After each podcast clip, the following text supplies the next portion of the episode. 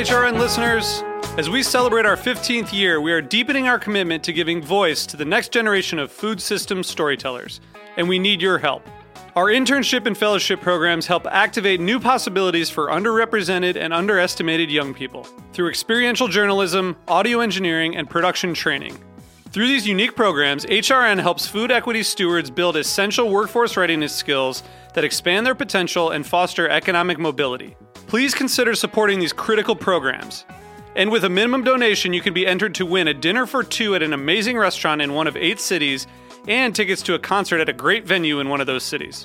We have incredible partners across the country who have donated, as they also share our passion for helping to educate the next generation of food systems storytellers. Check out heritageradionetwork.org slash 15 to donate and enter to win today.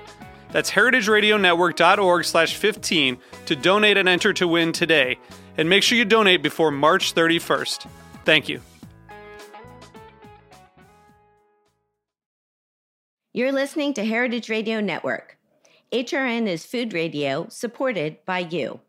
Learn more at heritageradionetwork.org.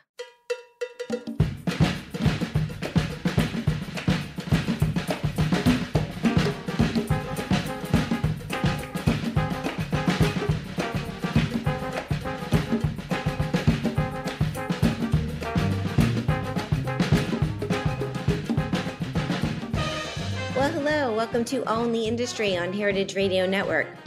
I'm your host, Shari Bayer, and it is Wednesday, November 15th, 2023. And this is our 372nd episode of this series, which is dedicated to behind the scenes talent in the hospitality industry. Today, my guest is an outstanding chef and fellow podcaster who is based in Philadelphia, and I will introduce him fully in a moment. First, as I do on every show, I will start with my PR tip. Then later, we will have my speed round game, industry news discussion, solo dining experience, and the final question. As the founder of Bayer Public Relations, I'm going to tip the show off with my PR tip of the week.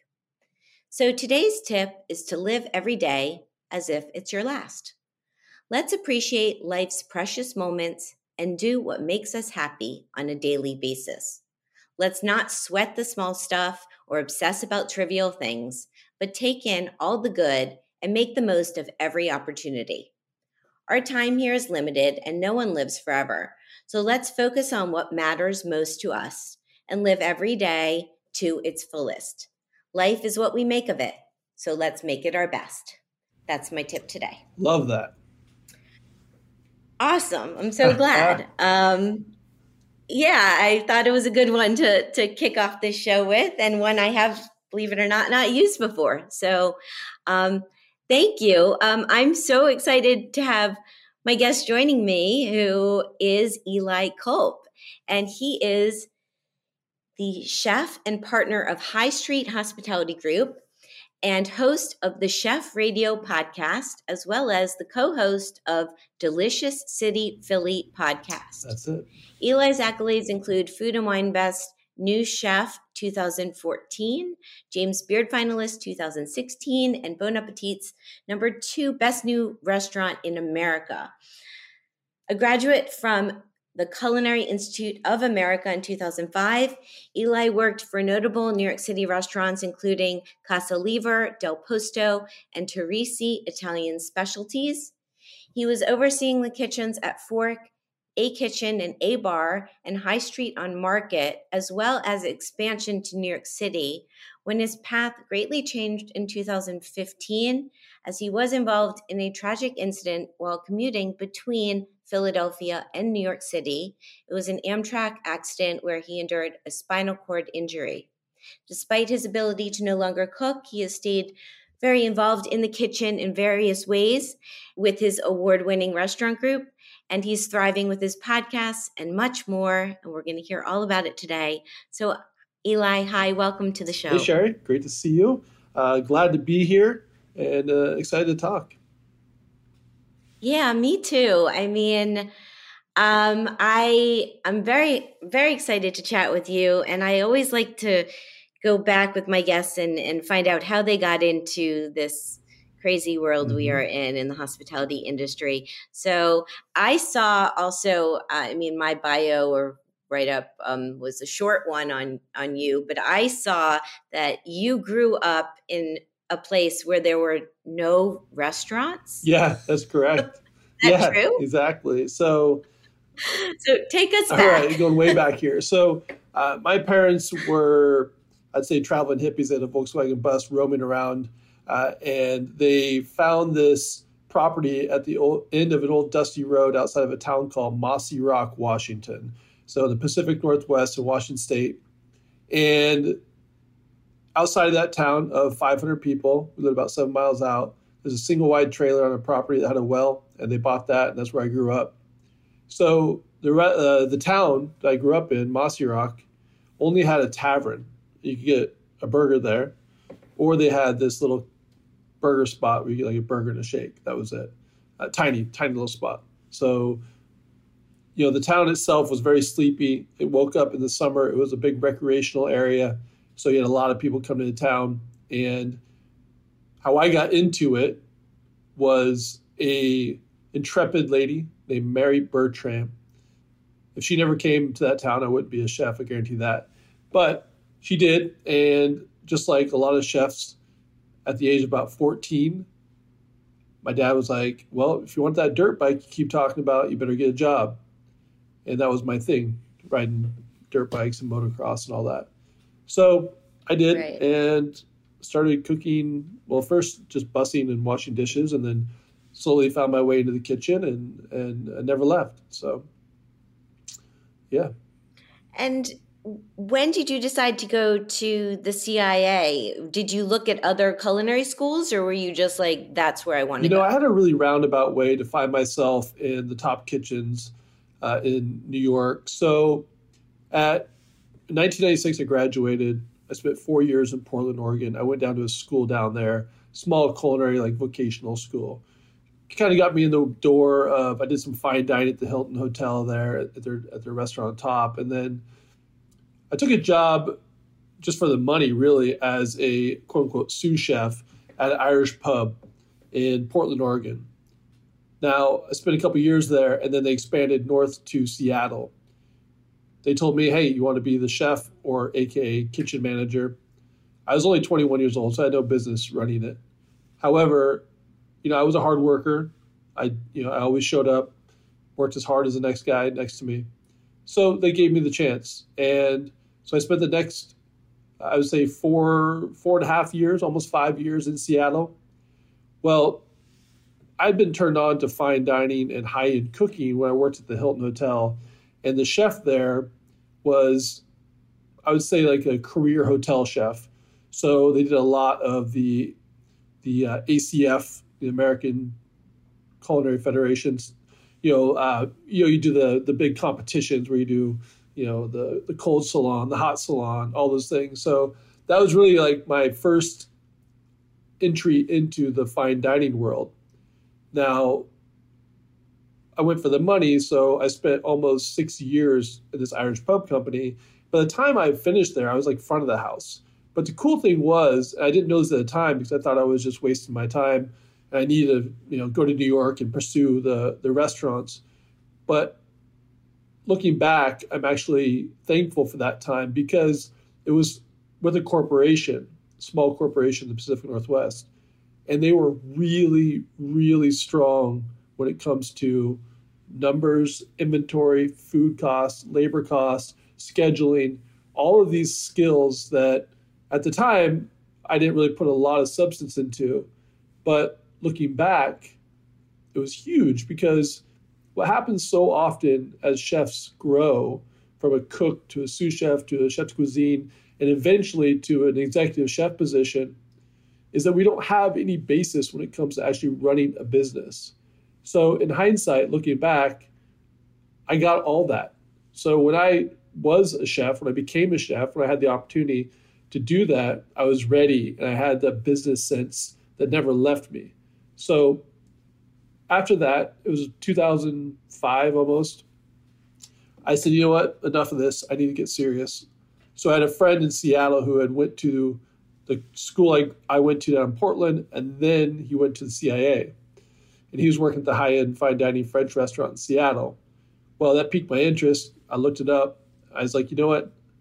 If I don't do it now, I'm never going to do it. So I applied, got the position, or you know, at the school, uh, and packed up my Isuzu Rodeo and drove across country and just kind of left the Pacific Northwest behind and been out here ever since. Wow, very cool. Um, and then was it through the CIA that you got connected with to restaurants in New York City? Like, how right. did you? Um, like particularly, I'm thinking of Torrisi, which I remember. I mean, I've dined at their the major food group now, a bunch of their restaurants, but I did um, have a couple meals at Torrisi Italian mm-hmm. Specialties, and it's a very special restaurant that I know you were a part of. Yeah, so at the at the CIA, you know, you have to find your externship within the first what, like I think year you have to go and go out. They send you out there to the real world, get some experience before you come back and finish up. So I was fortunate enough, you know, you flip through these old books. Now I'm sure it's all on computers, but at the time you had to grab a binder and it had different restaurants listed, and you know, and I didn't know that that was a big reason why I didn't go directly to New York City. I didn't have first you didn't have websites. You have like eater.com where you can find the best restaurants in the in each city or the best places to work. You didn't have those type of uh, options when finding where you want to go. So I went to the Culinary Institute hoping that that would, you know, push me in the right direction. I knew I wanted to go to New York City uh, without a doubt. I knew that before I even got there. So I did an internship at Oceana when uh, Chef Neil Gallagher was there. And that was a restaurant that maybe a lot of people are like, I don't remember that restaurant. I mean, Oceana is still around, but at the but at the time, was it 53rd between was that between Park and and Madison? No.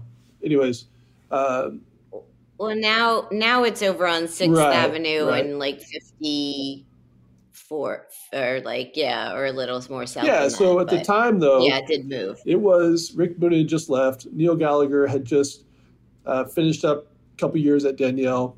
it was him and three of his Daniel buddies came over.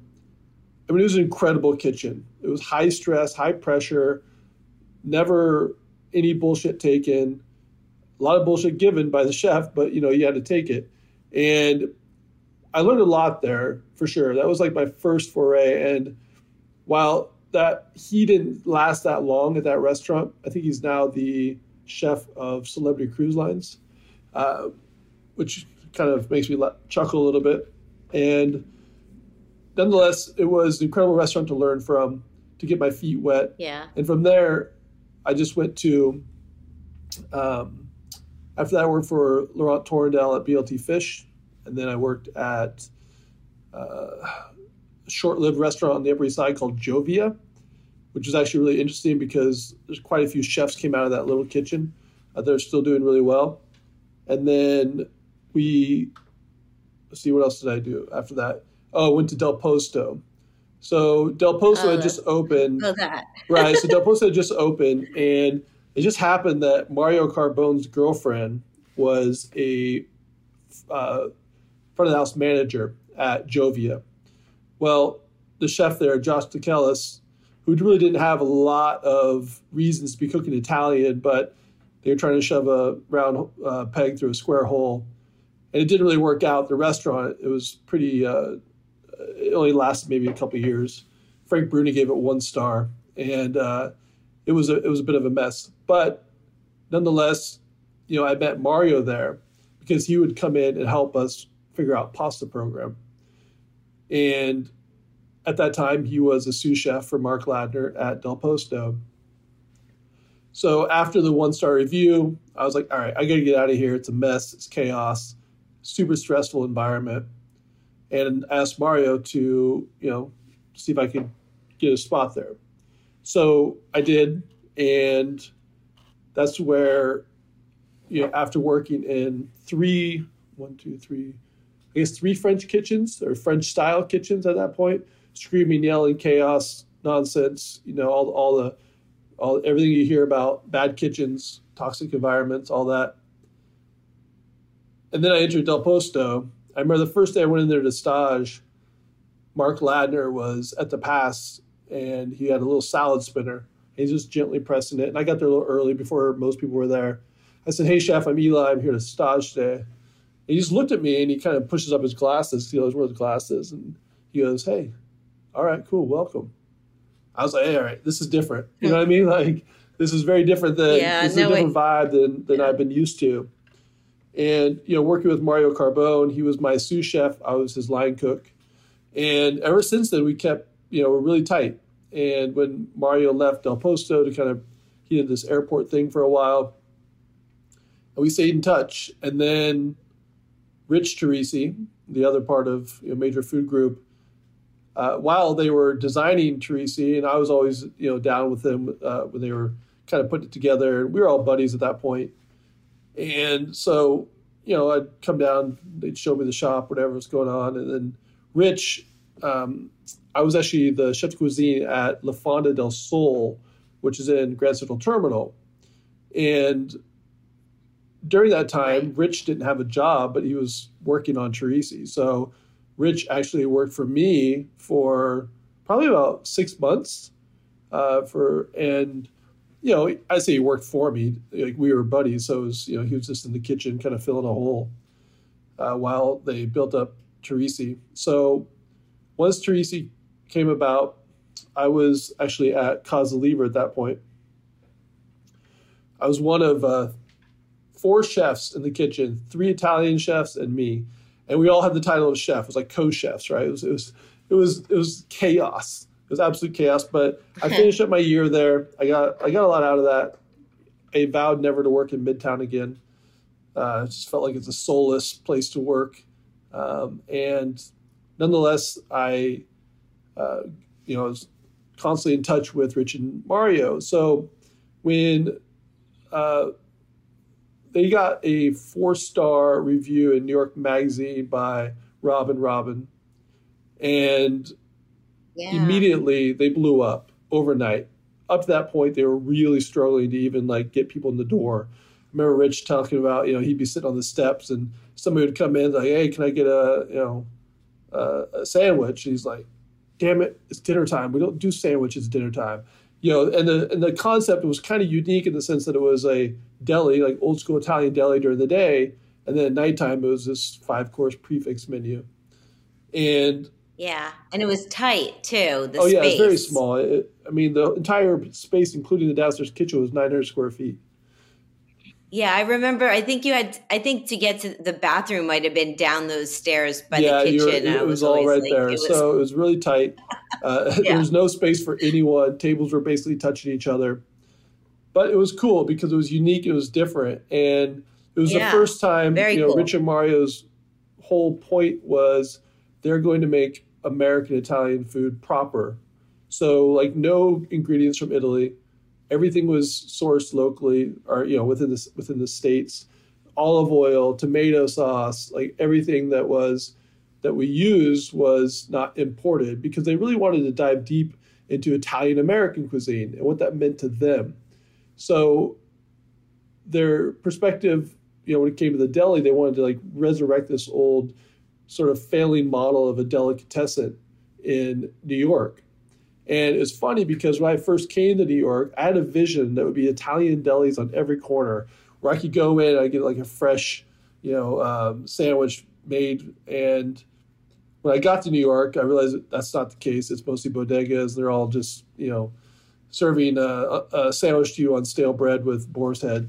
And so oh, some bodegos, some bodegos got I- it right. Listen, though. I'm, I'm generalizing here, sure, absolutely. But I was disappointed because I love sandwiches. Sandwiches would always be my thing. I grew up eating sandwiches. Like for breakfast, my mom would I'd literally have a tuna fish sandwich on, on the table waiting for me, and I'd wake up in the morning. Uh, I don't know why, kind of gross people out. But so Rich and Mario, they blew up, and they said, Eli, can you come help us? We want to expand to Parm next door and Mario was going to handle that expansion. So I said, listen, guys, I'd love to, but you know, I, I'm going to be a third wheel here, right? And I wanted to make sure that you know I was setting myself up. At that point, I was making a good salary, and wanted to make sure that my family was all set up. So we agreed. I took a, I think I took a twenty thousand dollar year pay cut early on, but the agreement was that after they got Parm open and Carbone open, because they already had a vision for Carbone, I was going to get a restaurant within the company. So, oh, yeah, interesting. I was actually written into the original ownership papers of Carbone. Silly me, not knowing, not knowing uh, what I know now. I should have stayed, but regardless, you know, we had an incredible time there. Torrisi was such, it was this lightning in a bottle moment, and what we did there, the, we just pushed each other really hard. Like we were meeting at Rich's apartment in the morning at like 9 a.m. after you know closed the restaurant down, you know, three to four days a week, just going through cookbooks, going through old menus, going to the uh, library, uh, the New York Library, and go to their rare rare book section, and taking menus from the early 1900s, um, and you know really diving deep and figuring out okay what does carbone look like right so after we knew carbone was happening and you know i remember walking into rocco's the first day we got the keys. It used to be rocco's before that. And it was literally like the place ceased operations and everybody just walked out the door. There were ladles sitting in tomato sauce. There was um, there was like the espresso machine like there was somebody that just made espresso. Like it was crazy. It was bizarre. But nonetheless torrisi was this lightning in a bottle moment and um, when we started thinking about carbone i started thinking more about what i wanted to do what was right for me Yeah. I realized that I just I'm not Italian American. I don't fit into this role. I would love to do it and like wait for the next restaurant for you know which would be a restaurant that I would have within major food group, but I just didn't feel right. I didn't want I need Rich and Mario needed to do their thing, and I felt it was time for me to do my thing. So, is this when Ellen comes into the yeah, story? it's, it's funny because I I reached out to Alfred Ehrlich, you know, the kitchen maestro. He helped me get a job at another place, um, and he called me up one day. I was at Torrisi's in the kitchen, so I went outside and took the call. He's like, "Hey, have you ever thought about going to Philadelphia?" I was like, "No, no, no." I'd never been to Philadelphia. I'd been in New York for almost ten years at that point. I'd never been to Philadelphia. I hadn't really thought about Wow. it, to be honest. Yeah. And he's like, "Well, listen, there's this lady down there. She's looking for a chef. Would you mind taking her call?" I was like, "Okay, sure, why not?" So I talked to her. You know, immediately I felt we hit it off.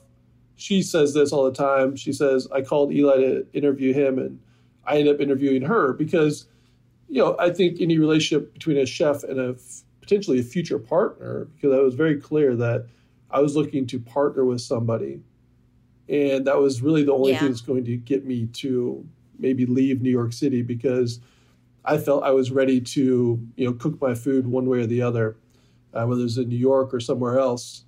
And I felt like I had a viewpoint, or point of view, I should say, uh, when it came to my style of food and all that. So I said sure. So I ended up going down to Philly to talk with her, and at that time there was this sort of New York migration happening down to New uh, Philadelphia from some other chefs. Pete, Peter Serpico had just left Momofuku Ko and he was Yeah. going down to um, open up Serpico with Stephen Starr down here.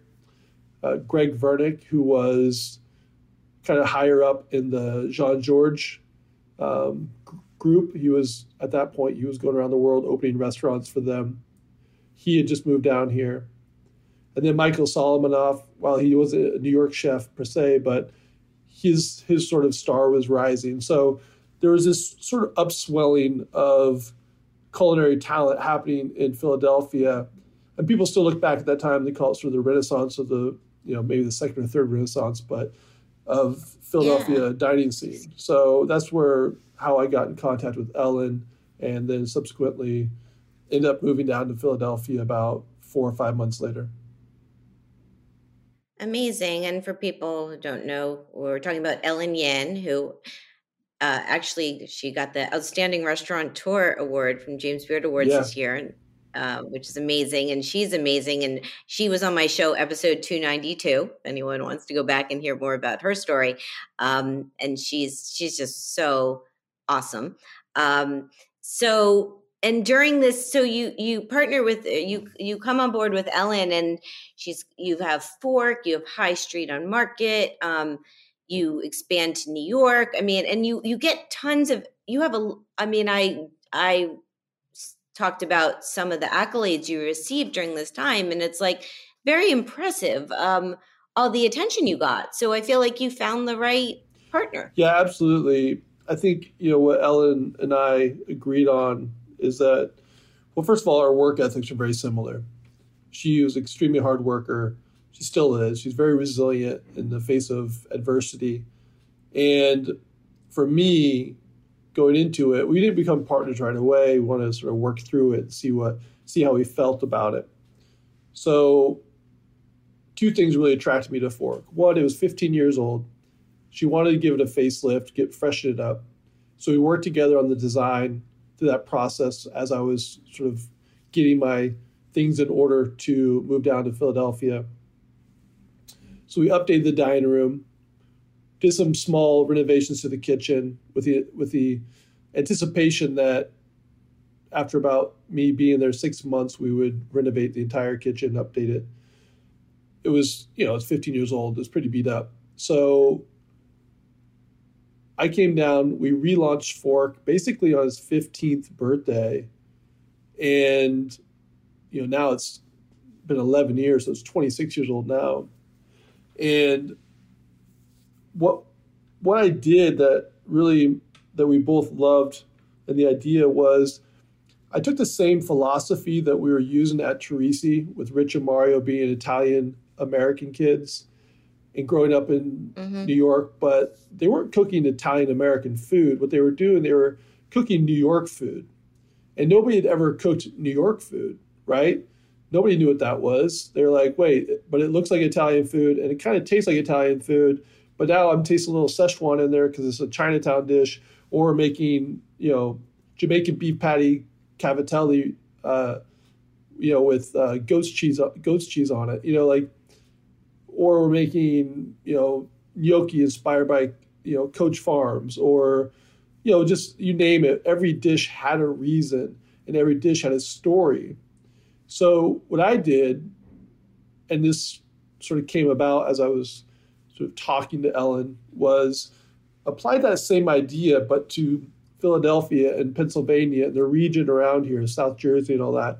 So I currently live at Penn's Landing in Philadelphia on the Delaware River. I look at it outside my window. Both of my grandparents' side, you know, just going back to the 1700s and the 1600s, in the Pennsylvania Dutch when they started moving out to uh, from you know Germany, that sort of area of Europe, escaping religious persecution, and so they came to the United States. Both sides of my family entered Pennsylvania at Penn's Landing. So it's kind of incredible, like, you know, full circle. So yeah. what this allowed me to do, and, you know, my father was born in Buffalo, New York, but my both my grandparents, they moved together out of Buffalo or out of um, Pennsylvania. So I wasn't that far removed. I had never been to Pennsylvania. I spent any time here, but I knew my family was rooted here. So what this did, it sort of allowed me to explore that a little bit explore what Philadelphian Philadelphia cuisine is. You know, we have you know amazing farmland in Lancaster. Some of the best produce that goes to um, New York is right across the river in South Jersey.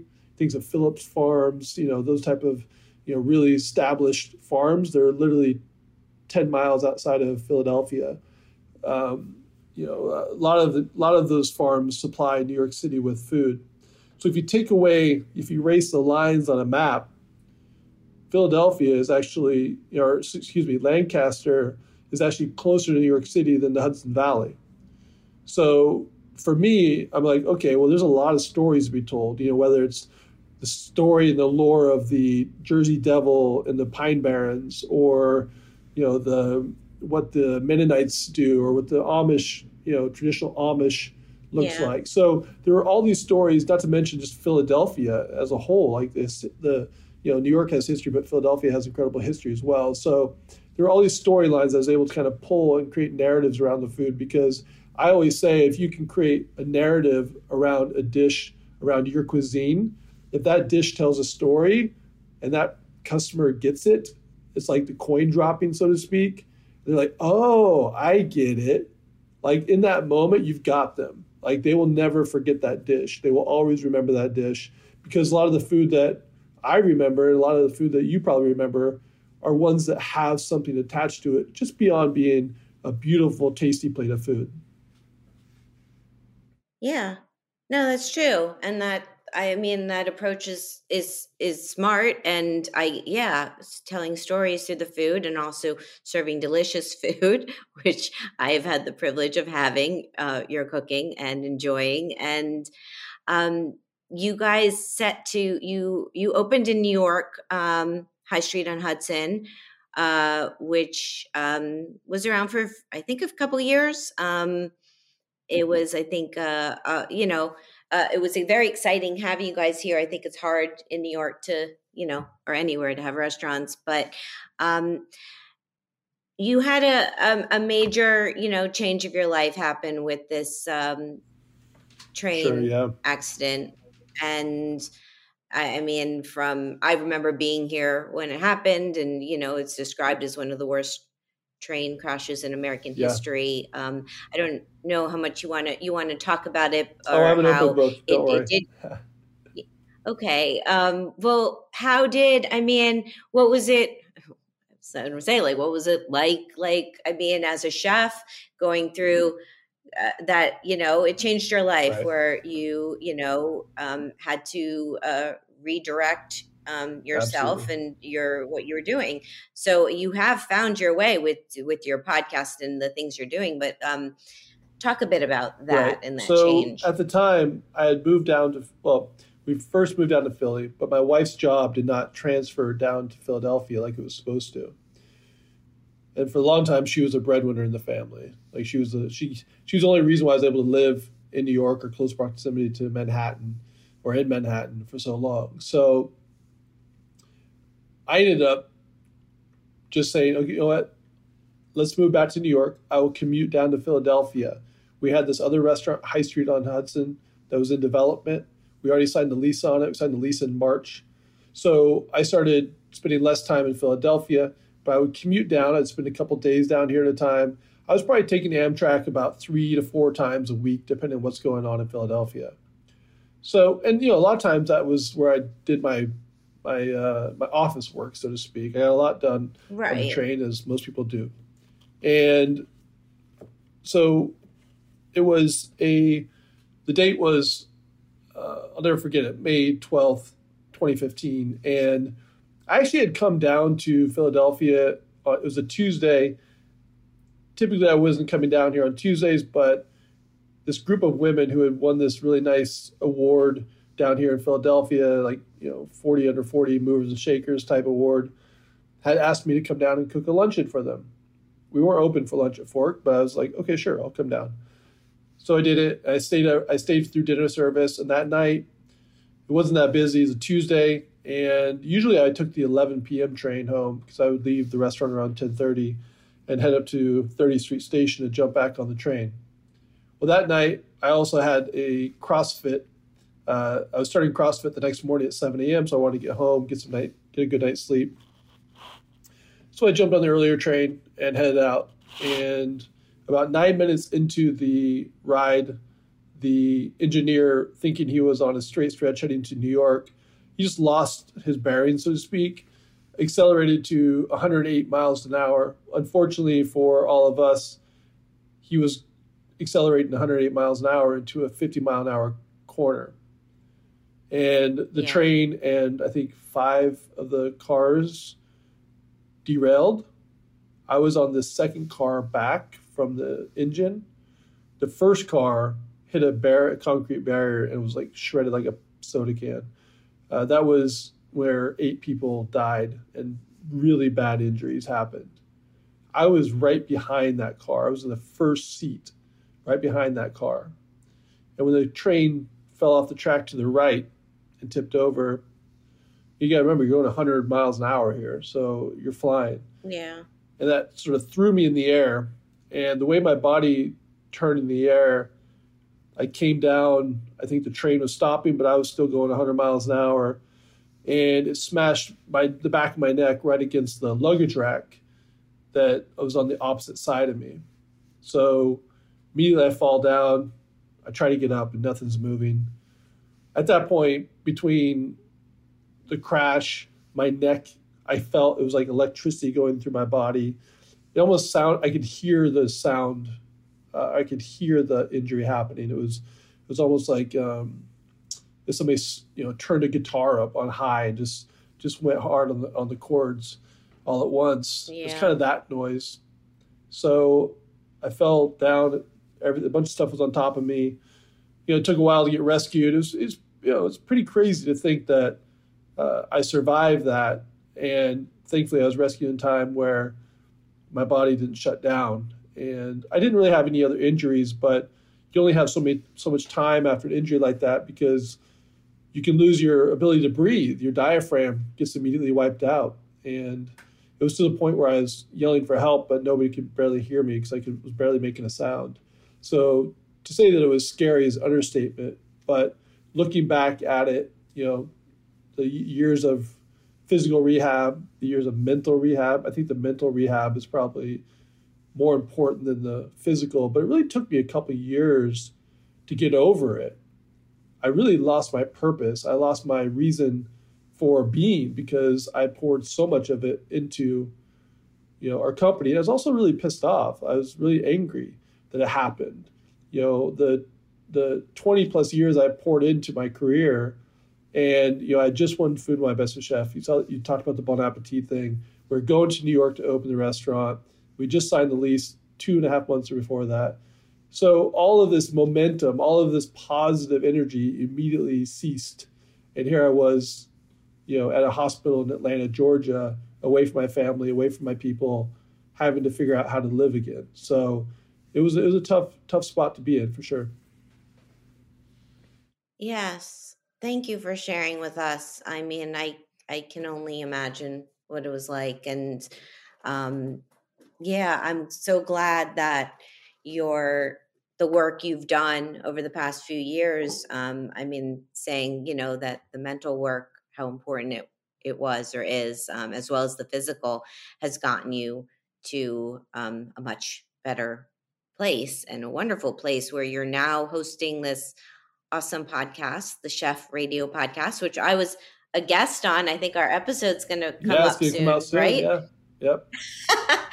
um, very honored to be on, especially since the the title of your show is the Chef Radio Podcast. So you yes, I only had one other author on the podcast, Andrew Friedman. yeah.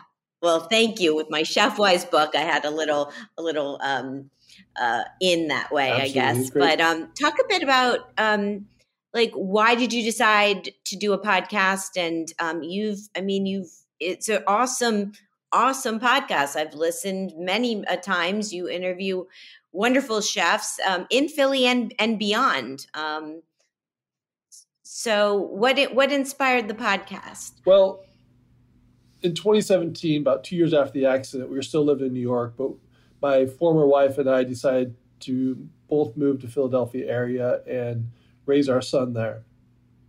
So when I came back to Philadelphia, I was really stoked. I, I, I really felt that, okay, I'm going to get back into restaurants with the chefs that many of them I hired.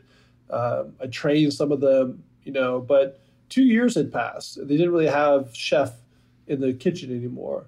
So some of those hopes to kind of get back into it were dampened because I realized that these chefs have become not only really great in their own right, but they're great leaders, they're creatives. Like they're doing their thing. And of course, I'm there to champion them on, give them some direction, some feedback, so to speak.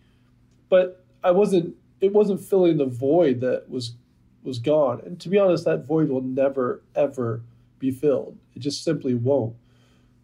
I've had to wrestle with that grapple with that idea for years.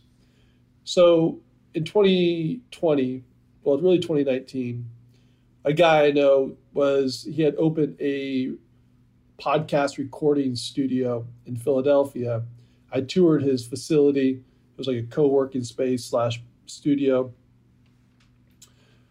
And I left there, and I, you know, a couple days later, I was like, I sent him a message. I was like, "What do you think about doing a chef-driven podcast, whatever that looks like?" And he's like, "That sounds great." So, you know, I called up some buddies down here in Philadelphia, and you know, they they kindly got in the studio with me. We recorded three or four pilot episodes over the early part of 2020, and then we all know what happened there. Uh, our actually launch date was uh, March 15th. We didn't really know how yeah, that wow. was going to sit, being that the world was shutting down. So we decided, okay, let's do it on April 1st. We still weren't sure if like it's too soon type thing, right? Is it uh, because a lot of these were recorded before the pandemic even hit. So what I found was immediately because these were mostly Philadelphia chefs at the time. I now I've broadened out. It's, it's a, a, lot of chefs, national, international, and all that. However, at the time, we found that it was a really great response because kind of had a captured audience at that point because most chefs were at home doing diddly squat, and if if you don't know what's going on with the other restaurants you feel like you're in a bubble or you know if you're your own little bubble. But if you can listen to other chefs going through this and the er, the chefs I had recorded before the pandemic I went back and re-recorded with them to kind of give an update. And yeah it was great because there was this really great response locally to it. And people are really appreciative of hearing these stories of what other chefs are doing right now to get through and you know whatever government help is coming and how they're going to use that government help and all that. And you know so it really worked out in that way. And slowly but surely you know i started to feel like okay this is this is resembling something that can kind of fill a void so to speak because my goal as a chef was to be relevant in the industry that I loved. I didn't need to be famous. I didn't, you know, I wasn't looking to, you know, be the next Bobby Flay or something. However, I did want to be respected by my peers. I worked for so many great chefs. I worked with so many great future chefs. And I really wanted to be doing something that brought something to our industry because I really truly love our industry and I've been doing it since I was 14 years old. So once I started doing this, okay, I was like, okay, well, I'm I am having an impact. I am having an impact on the younger generation. Mentorship was always really important to me as a chef, and I always loved coaching. Right, I grew up playing sports, so being in a, a restaurant kitchen with chefs yelling at you to motivate you, and whether they're yelling at you angrily or yelling at you in a good way, I was motivated by that, and so you know, this was in some ways allowing me to stay relevant in the industry that I could no longer, you know, do in my normal capacity. Yeah, and you're you're really I mean you're you're really good at it. Well, and you, you have the the know-how because of cooking and your, you know, uh, your all your experience. So you know, I mean, talking to other chefs, you you know what to ask them. Sure. Um, and also, I was thinking, I mean, with um, with my podcast, I felt during the pandemic. Um, I thought it brought a different importance, in a sense, to my podcast in the same Absolutely, way as right? you were saying mm-hmm. of sharing stories. Yeah, because it was like we were isolated and people it was a way to communicate and share stories with other people while we were going through this crazy period. So, uh, yeah, your timing turned out to be really, really great launching, you know, in what, April 2020, yeah. um, mm-hmm. I think. And, um, and so we're, we're going to have to take a break. But before we do, um, you now have another podcast that you co host called Delicious City Philly. And this ties into my question from my last guest I, on episode 371 i had on elizabeth blau she's a las vegas based restaurateur a co-founder and ceo and restaurant of her restaurant development company, Blau and Associates, and she has restaurants in Las Vegas and Vancouver and also in Dallas. Um, and so she wants to know where is the Philly restaurant scene right now? What's exciting happening? And I have a feeling this is or this is what you mm-hmm. talk about on your other podcast, yep, sure, correct? Absolutely. Absolutely. you want to do it now or after the break? Yeah. Well, we can do it. We'll do it before okay, the break. Great. So tell me tell us what what what are you excited about right now in the Philly restaurant yeah, scene? so Delicious City was a second podcast that kind of spun out of of Chef Radio because you know I was really focusing on chefs and restaurants, but I always had this idea of what if we do a podcast? It kind of feels like drive time radio. It's fun, it's exciting, it's fast moving, and we really talk about all the exciting things that are happening in Philadelphia. So Philadelphia is without a doubt uh, the country's best kept secret as far as dining destination goes. This year, I think people people's ears perked up after the James Beard Awards. Uh, you know, they won uh, multiple chefs, and of course, my my partner won this year as Restaurateur of the Year. Friday, Saturday, Sunday, great restaurant here won best restaurant. Yeah. You know, so there was there was a lot of Philly did incredible. Absolutely, absolutely, and it has it has yeah. been, but I think it's been it's been you know each year we always are winning something when it comes to the beard awards if you put a lot of you know a lot of weight into that some people might not care which that's cool too but you know this this new uh, idea of delicious city really came about as just kind of another way to complement what i was doing with chef radio so to answer the question what's happening in philly where to go and all that i would say there's way too much going on uh, to answer that uh, in a short sentence. But you know, I would say a great place right now is if you're coming here, you gotta check out Kalaya, which is uh, Nok Thai place. Uh, it's like a temple of true Thai cooking, not Americanized, not dumbed down for the American palate. She cooks incredibly authentic. She grew up going to the food stall in Thailand with her mother. Uh, she just happened to meet a man as she was a flight attendant on Thai Airways. He's a professor at Wharton. And so she moved to Philadelphia, started a tiny little restaurant, uh, just a little BYOB. And from there, she kind of blew up. And now she's, you know, this 120 seat restaurant that is beautiful and producing of the most incredible flavors out there. But there's lots, lots. Yeah, there's lots I've to be. Been. It's it's oh, wonderful. Okay, great. I, and I went to the original spot oh, too. Okay. Um, both, yeah, yeah, very different, but both exceptional. Well, let me ask you a question then, Shari. You know Philadelphia's food scene pretty well. What would you? How would you describe it right now, the state of it? It's on fire. Mm-hmm.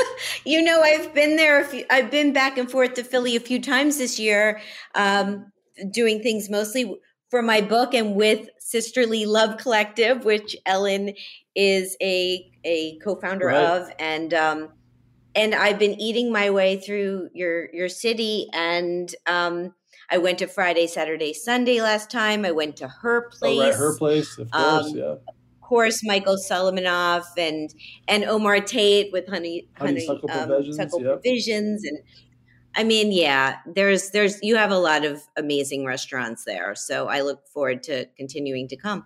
Yeah, for sure. I think Philly prides itself on being a little bit gritty, a little bit under the radar, hardworking, resilient type of city, and which I always really was attracted to. And there's not a lot of fluff, so to speak.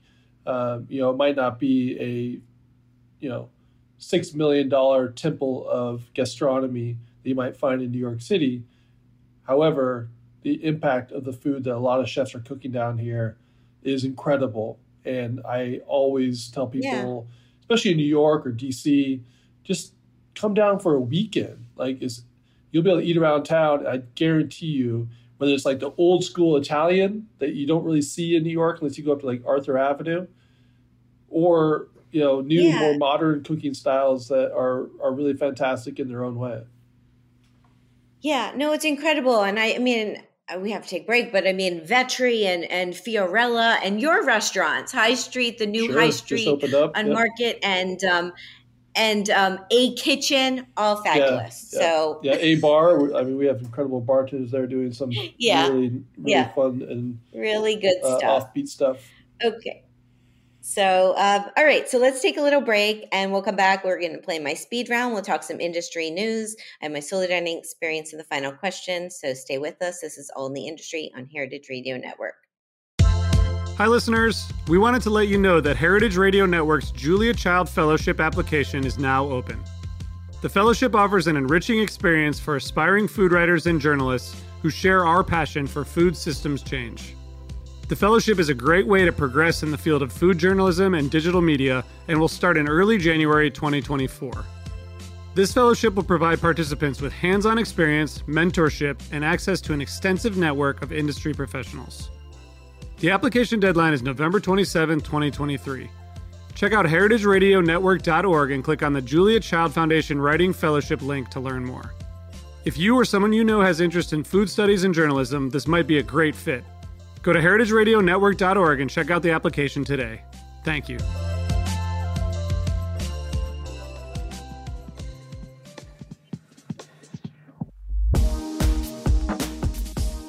This episode is supported by HRN business member MarketLink. MarketLink develops technology that works for farmers, markets, and consumers. Since 2013, MarketLink has helped more than 3,000 farmers and markets accept electronic payments, including credit, debit, and SNAP sales. MarketLink supports HRN's creative, educational reporting and storytelling that drive conversations to make the world a better, fairer, more delicious place. Welcome back to in the Industry on Heritage Radio Network.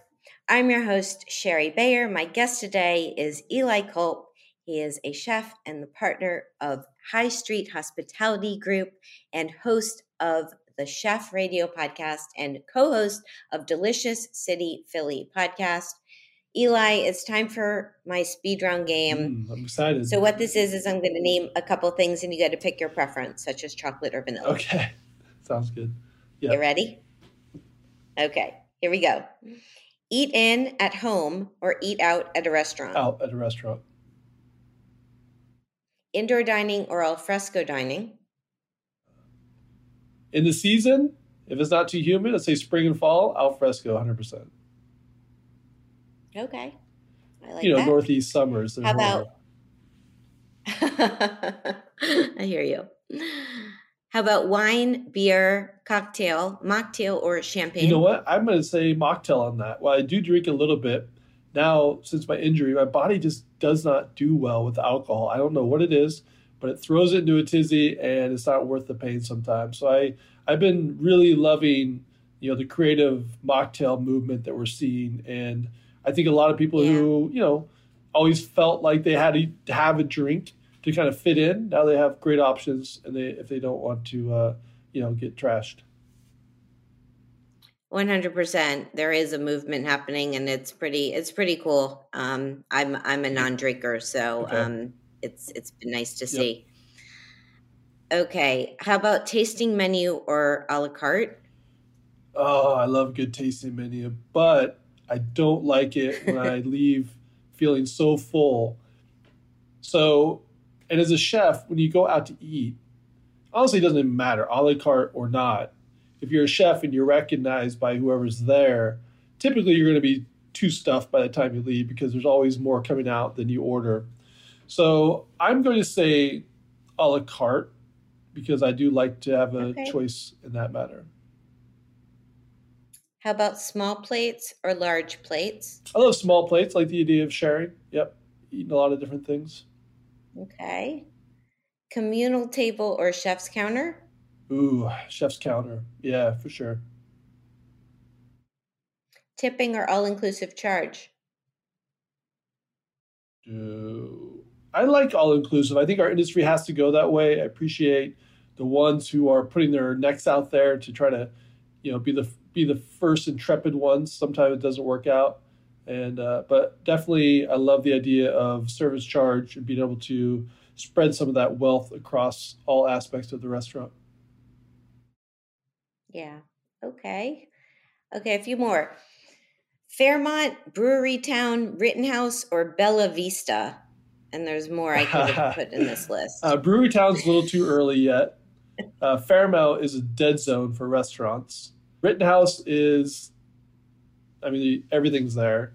And then Bella Vista is a little bit more chill, relaxed. I'm going to say Bella Vista. Okay. They're also, I don't know if you're there. They were, I was looking at your hoagie shop Mhm. uh, Mhm. menu. And and yeah, they're they're named after the ta- the the different I guess Exactly. Each each sandwich parts is of the named city. after different part. I think. Fishtown was on there too. Yeah, Fishtown. Okay. I would definitely. I, I, Yeah. I'd, I'd probably pick Fishtown over any of those, even though it's starting to get you know blown up a little bit. Yeah. Cool. Yeah, that's good to know because I don't. I kind of know Fishtown a little and and Rittenhouse the mhm. most, um, and the rest I'm learning. Okay, my favorite one to ask my Philly guests is um, Geno's or Pat's. Neither. Yeah, and everyone says that. Yeah, neither. No, the only so okay. I personally I don't love cheesesteaks. I never have. My sandwich down here is the roast pork, provolone, and broccoli rabe. To me, that is like the sandwich of Philadelphia that nobody knows about, at least outsiders. Um, Yeah. But if you do have to have a Yeah. cheesesteak, there's a couple places. It's either Angelo's, who also has some of the best Uh-huh. pizza here, or John's roast pork. While you should get their roast pork there, but you should also get a cheesesteak there because they do it right. It's all about the bread. You have to get a seeded. Sarcone roll from Sarcone's Bakery. If it's not a Sarcone seeded roll, then I'm not really that excited about it. Okay, I love it. Last two are cheese plate or dessert. Dessert. I have a sweet tooth. Yep. I mean, listen, I'll take a cheese course before dessert. Don't get me wrong. Okay, okay. and the last one's Manhattan, Brooklyn, or Philadelphia. Oh man, I miss New York. I do in a lot of ways. Uh, Well, if you moved back, would you move back to Manhattan, Brooklyn, or another borough? probably Manhattan. I like the accessibility of it. I mean, I love Philadelphia, but I do miss New York. So Yeah. maybe I'll pick New York for this one. Everybody's gonna hate me for it, but you know, I got, I got feet in both both sides there. Okay, very cool. That's the game. That was fun. Um, so yeah, so for okay, so for industry news, um, we'll just talk about one one thing that came out. It was um the Michelin guide um for 2023 for New York, Chicago, and Washington D.C. Um, was announced last week. I actually went to the award ceremony that was here down um, in the uh, I guess um, kind of Tribeca area. It's called Spring Studios, and um, it was it was a great evening. And this is the first year that they've combined these three cities in like an announcement for Michelin. And the big news of the night was that Chicago's Smyth restaurant, and that? that's That's- S M Y T H. Yeah, it got it got three stars. Unbelievable. So I was so excited for John. I recently interviewed him on Chef Radio. oh, nice. He's uh, him and his wife. I think his wife is from the Philadelphia area as well. So I met them a couple times at Fork, and then of course, kind of just followed his career.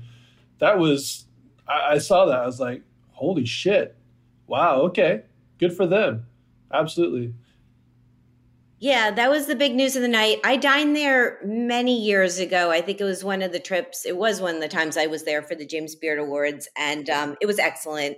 Uh, very, very happy for them. And downstairs they have this this spot called the Loyalist. That's a more casual Yep. spot, and I had a great burger there once. So they have like both things they have a going on. Uh, burger, and you know they have the high end that kind of feeds the feeds the more casual restaurant, and it works nicely. So they have a really nice thing going on.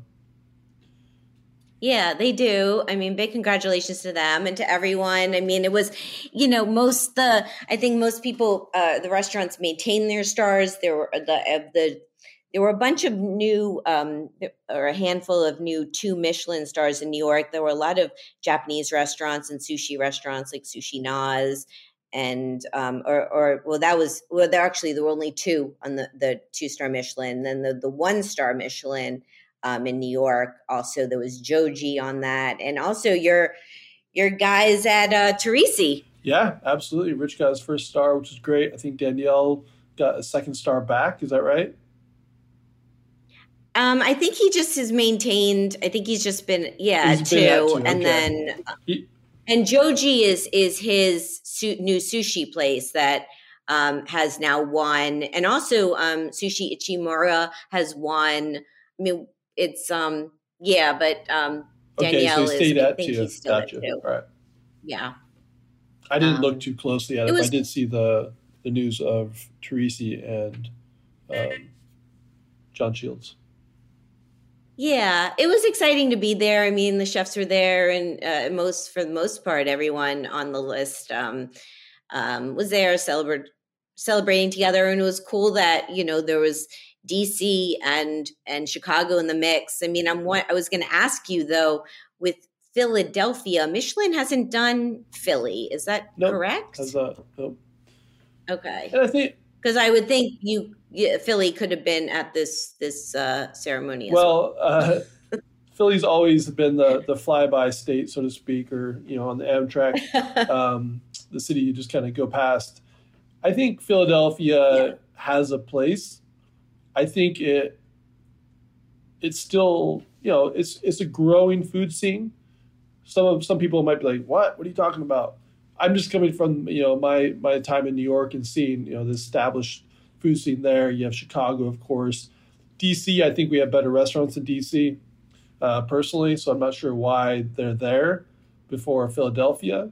I think probably just the notoriety of the city itself probably lends it to to that. However, you know, as Michelin expands, I imagine they're going to, you know, bring it to Philadelphia. And I think there's some restaurants Yeah. that that hold their own. You know, I'm not sure there's three Michelin star restaurants here. There might be some twos, uh, but you know, Philadelphia.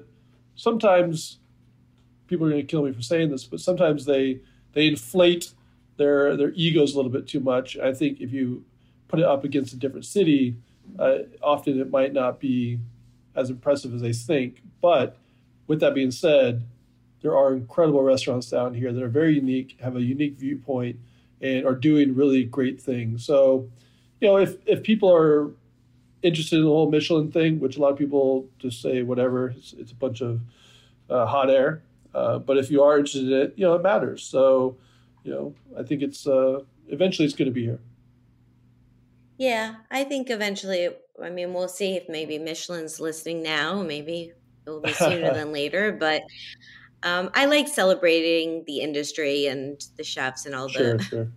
It's a hard, hard industry, as you know. Um, and so uh, I just, um, I'm there for the party.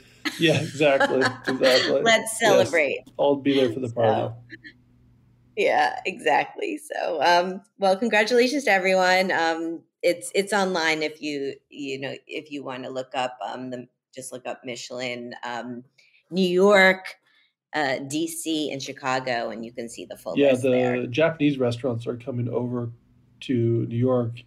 You know, it's almost they they think of New York as being a city that they'll put even in front of Tokyo. So a lot of those chefs are you know they look at New York, what's going on here, and it's it's it's great to see. I mean, you know, Masa did it first, and now it's uh, it's continuing to um, you know bring in- Yeah. incredible talent uh, to New York.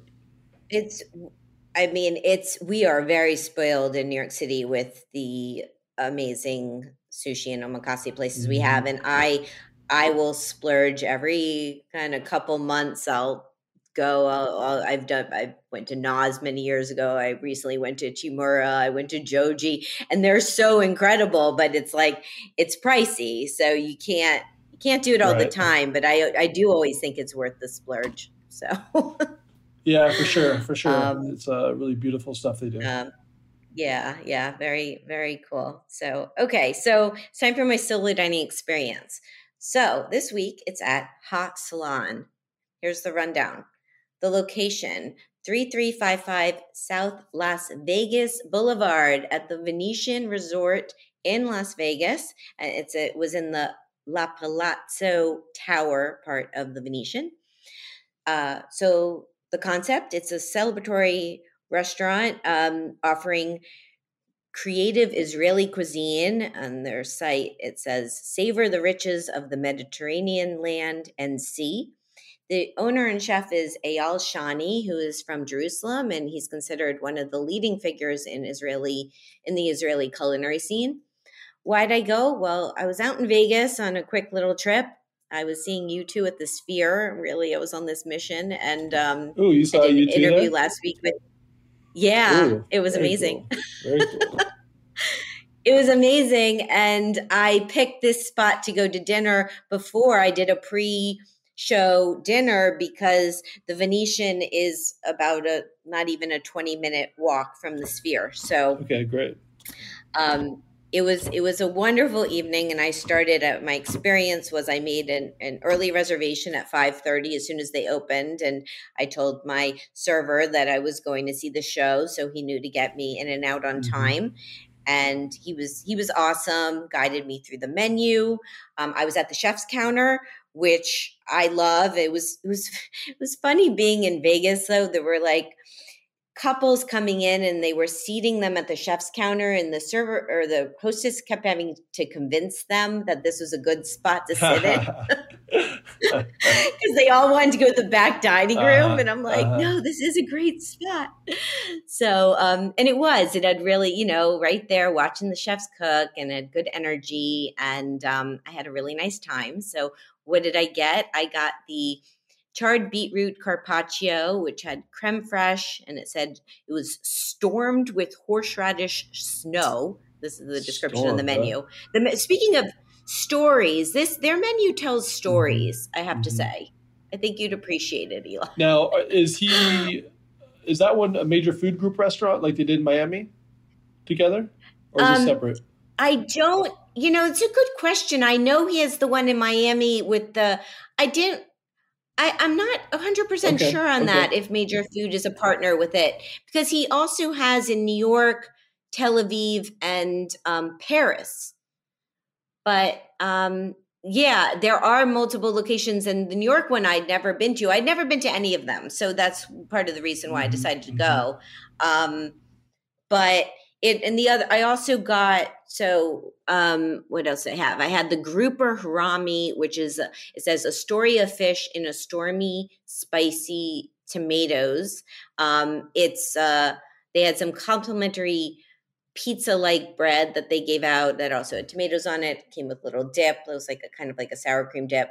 And then I just went for it. I got baklava for dessert and it was this giant like skillet of baklava a la mode Oh wow, wow. or I wouldn't say giant, but it would be it, like I think four people could have like shared it with Mhm. me, Mhm. and we would have all been satisfied.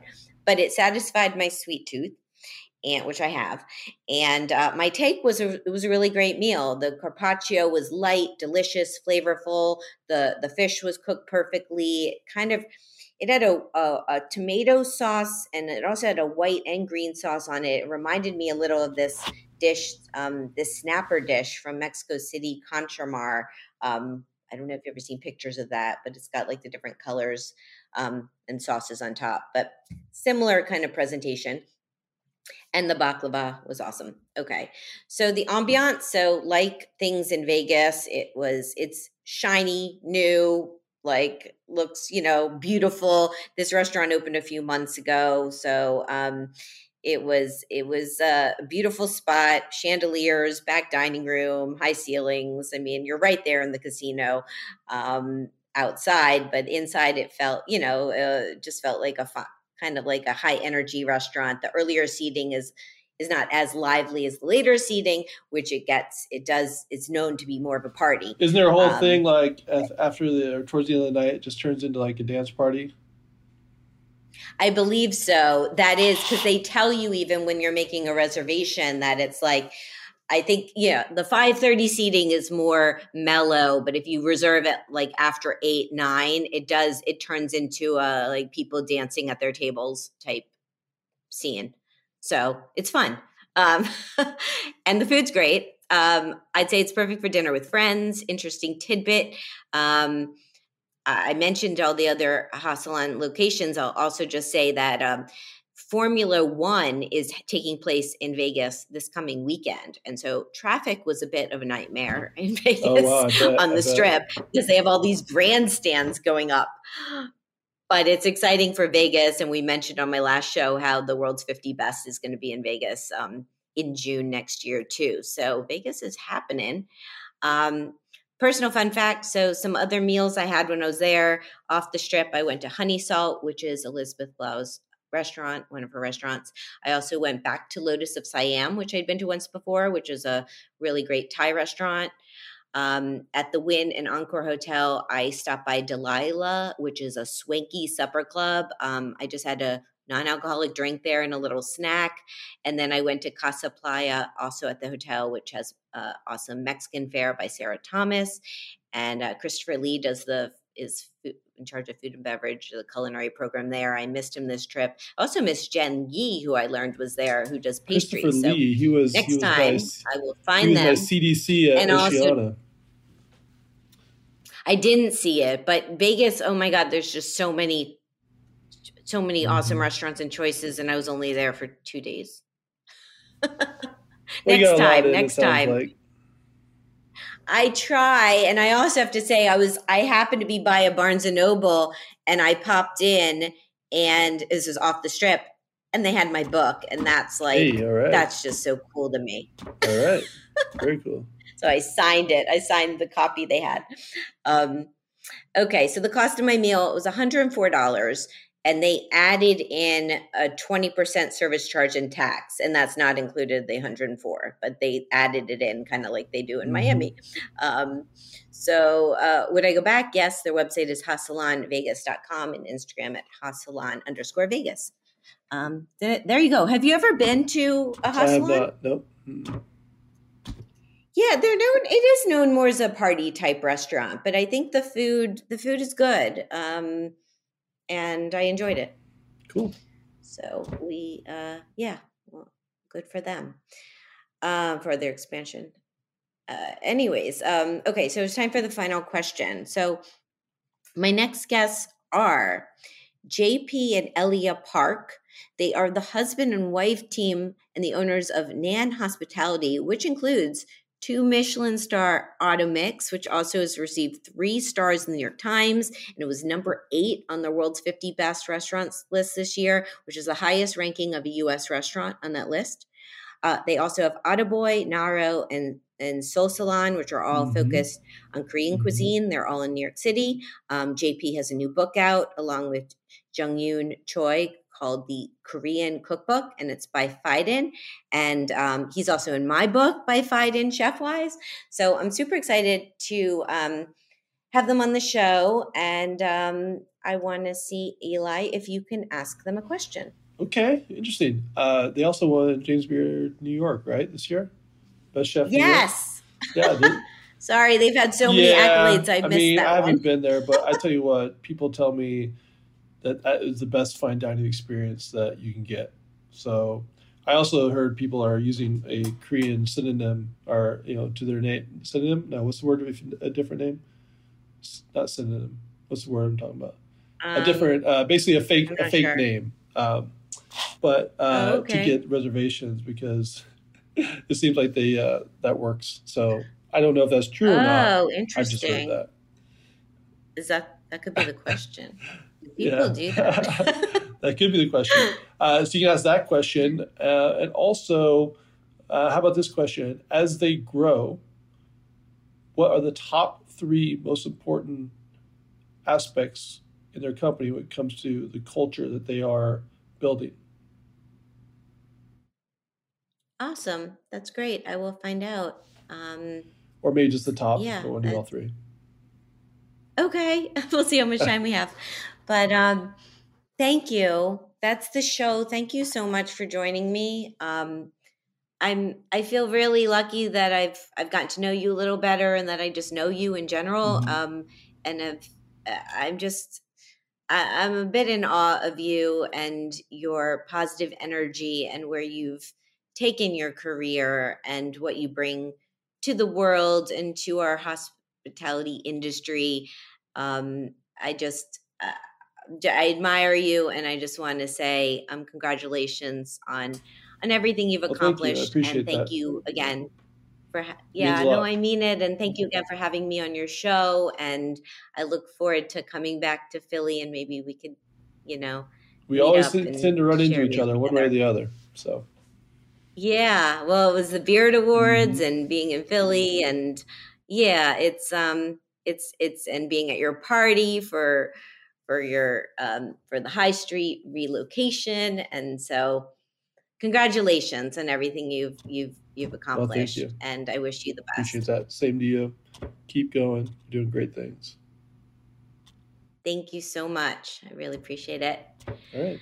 So, my guest today has been Eli Kulp. He's chef and partner of High Street Hospitality Group and the host of the Chef Radio podcast and co host co-host of Delicious City Philly podcast.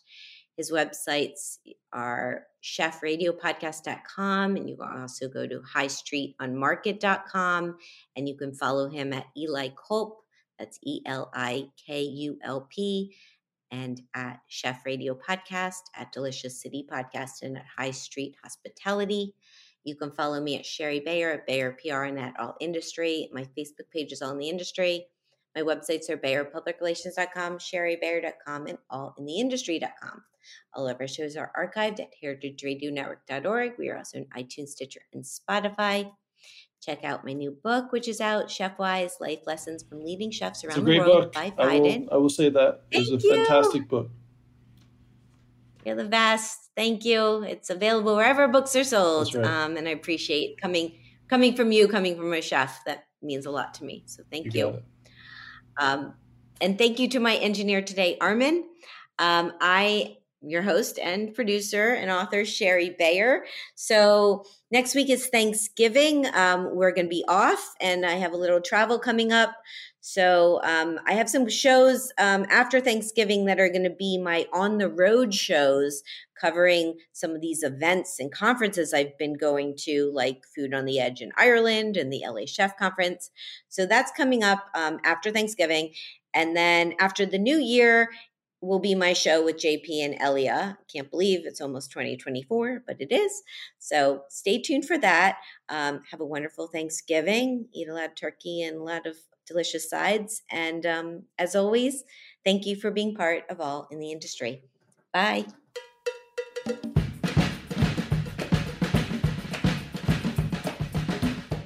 All in the Industry is powered by Simplecast. Thanks for listening to Heritage Radio Network food radio supported by you. Keep in touch at heritageradionetwork.org slash subscribe.